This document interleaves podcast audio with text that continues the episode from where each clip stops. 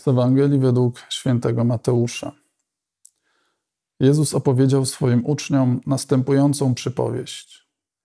Podobnie jest z Królestwem Niebieskim, jak z pewnym człowiekiem, który mając się udać w podróż, przywołał swoje sługi i przekazał im swój majątek. Jednemu dał pięć talentów, drugiemu dwa, trzeciemu jeden, każdemu według jego zdolności. I odjechał. Zaraz ten, który otrzymał pięć talentów, poszedł, puścił je w obieg i zyskał drugie pięć. Tak samo i ten, który dwa otrzymał. On również zyskał drugie dwa. Ten zaś, który otrzymał jeden, poszedł i rozkopawszy ziemię, ukrył pieniądze swego pana. Po dłuższym czasie powrócił pan owych sług i zaczął rozliczać się z nimi. Wówczas przyszedł ten, który otrzymał pięć talentów, przyniósł drugie pięć i rzekł: Panie, przekazałeś mi pięć talentów, oto drugie pięć talentów zyskałem. Rzekł mu Pan, dobrze, sługo dobry i wierny, byłeś wierny w rzeczach niewielu, nad wieloma Cię postawię. Wejdź do radości Twego Pana. Przyszedł również i ten, który otrzymał dwa talenty, mówiąc, Panie, przekazałeś mi dwa talenty, oto drugie dwa talenty zyskałem. Rzekł mu Pan, dobrze, sługo dobry i wierny. Byłeś wierny w rzeczach niewielu, nad wieloma cię postawię. Wejdź do radości twego Pana. Przyszedł i ten, który otrzymał jeden talent i rzekł: Panie, wiedziałem, że jesteś człowiekiem twardym. Żniesz tam, gdzie nie posiałeś, i zbierasz tam, gdzie nie rozsypałeś. Bojąc się więc, poszedłem i ukryłem twój talent w ziemi. Oto masz swoją własność. Odrzekł mu pan jego: Sługo zły i gnuśny. Wiedziałeś, że żnę tam, gdzie nie posiałem i zbieram tam, gdzie nie rozsypałem. Powinieneś więc był oddać moje pieniądze bankierom, a ja po powrocie byłbym z zyskiem odebrał swoją własność. Dlatego odbierzcie mu ten talent, a dajcie temu, który ma dziesięć talentów. Każdemu bowiem, kto ma, będzie dodane tak, że nadmiar mieć będzie. Temu zaś, kto nie ma, zabiorą nawet to, co ma a sługę nieużytecznego wyrzućcie na zewnątrz, ciemności. Tam będzie płacz i zgrzytanie zębów. Zobaczmy e, na dzisiejszą Ewangelię, na tą, ten znany obraz e, króla, który przekazuje pieniądze sługom. E, po pierwsze, zobaczmy, że mm, nie przekazuje im ich na własność ale żeby się nimi zaopiekowali w trakcie, kiedy jego nie ma. Czyli przed tym, żeby nie zostały nie wiem, skradzione, e, roztrwonione. E, więcej, aby nimi obracali. E, bo wiemy, że król domaga się zysku z majątku i to jest normalne. Ma swój majątek, którym sam obraca, czerpie z niego zysk i chce, żeby słudzy, którym przekazuje ten majątek pod opiekę, również kontynuowali obrót tymi pieniędzmi i generowali jakiś przychód. Zobaczmy też, że w tym podziale widać, że król zna swoje sługi. Że te talenty e, nie rozdaje przypadkowo, ale jak czytamy, według ich zdolności. E, dlatego, że wie, że inaczej mógłby ponieść stratę. Gdyby na przykład pięć talentów dał temu trzeciemu słudze, to by taki zysk utracił. Dobrze wie, że temu trzeciemu słudze trzeba dać jeden talent, a temu pierwszemu e, pięć, bo on ma największe zdolności. E, więc zobaczmy, że ten talent jest pewnym kapitałem. Kapitałem, który otrzymali proporcjonalnie do swoich zdolności, aby nimi obracali, aby go pomnażali. Ta zależność zdolności od e, ilości kapitału jest, jest roztropna. Tak? Mm, a to rozliczenie e, i te oczekiwanie od nich jest e, sprawiedliwe. E, od każdego wymaga zysku zgodnego z jego umiejętnościami i z kapitałem, który otrzymał.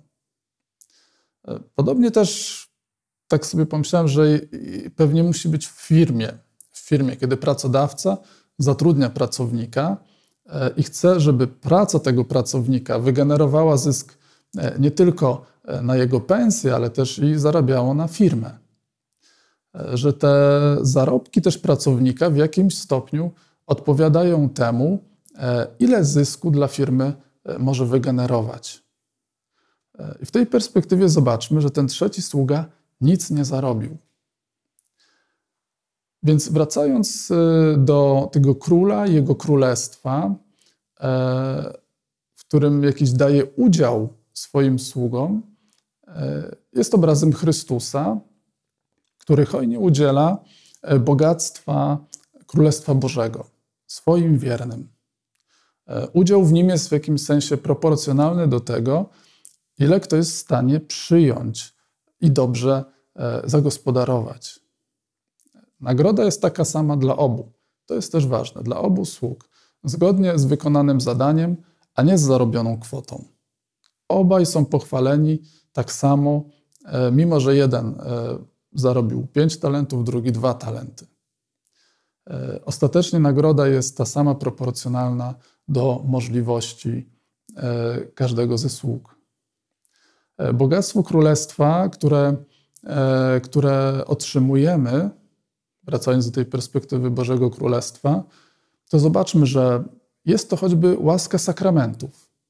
Każdy z nas może z nich korzystać. To jest olbrzymie bogactwo, ale korzystamy w nich, z nich w różnym stopniu czasem w ogóle. Dary Ducha Świętego, które otrzymaliśmy, czy charyzmaty, e, są to pewne dary łaski, które mamy rozwijać e, jednocześnie po to, aby służyć nimi Kościołowi. E, I ta łaska też służy naszemu nawróceniu. Ona ma nas przemieniać ku życiu wiecznemu. Zobaczmy, że trzeci sługa może być obrazem takiego człowieka wierzącego, E, będącego w kościele, e, ale który idzie przez życie bezowocnie. E, nie korzysta z tej łaski, z tego kapitału, który otrzymuje w sposób odpowiedni do tego, co otrzymuje właśnie w kościele. Nie ma jakoś zbytniego wkładu też w jego rozwój. Czyli jego życie łaską, jego życie łaską jest niewielkie i też niewielki ma wkład w rozwój samego Kościoła. E, I to jest właśnie problem, jakiś brak e, zrozumienia swojego obdarowania, nie korzystając z niego. E, może utracić nawet to, ten zadatek, który ma, gdy przyjdzie czas rozliczenia z Panem Bogiem. Że Kościół, pamiętajmy, jest cały czas w drodze. Ciągle realizuje się misja Chrystusa to głoszenie Królestwa Bożego, zbawienie w nim.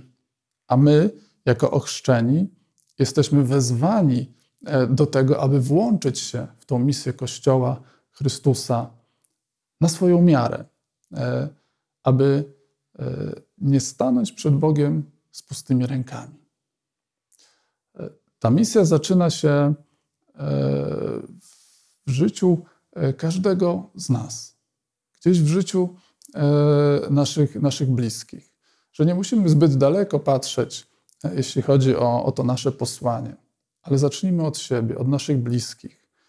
E, a takie szczególne powołanie, które Pan Bóg czasem daje do czegoś więcej, to już jest jakiś Jego wybór. I to jest takie powołanie, jak choćby zakonne, czy jakieś misyjne. Więc spróbując podsumować, patrząc na tego trzeciego sługę, zobaczmy, gdzie on się gubi? Że on kieruje się lękiem, jakimś uprzedzeniem wobec swojego króla. To go blokuje, e, że widzi tylko wymagania, e, że nie potrafi dostrzec potencjału tego majątku, e, który otrzymał do, do, do zarządzania, że traci w ten sposób szansę na nagrodę. Więc niech ta Ewangelia też tej perspektywie pobudzi nas do oczuwania, abyśmy E, nie przegapili tej szansy, którą daje nam Pan Bóg.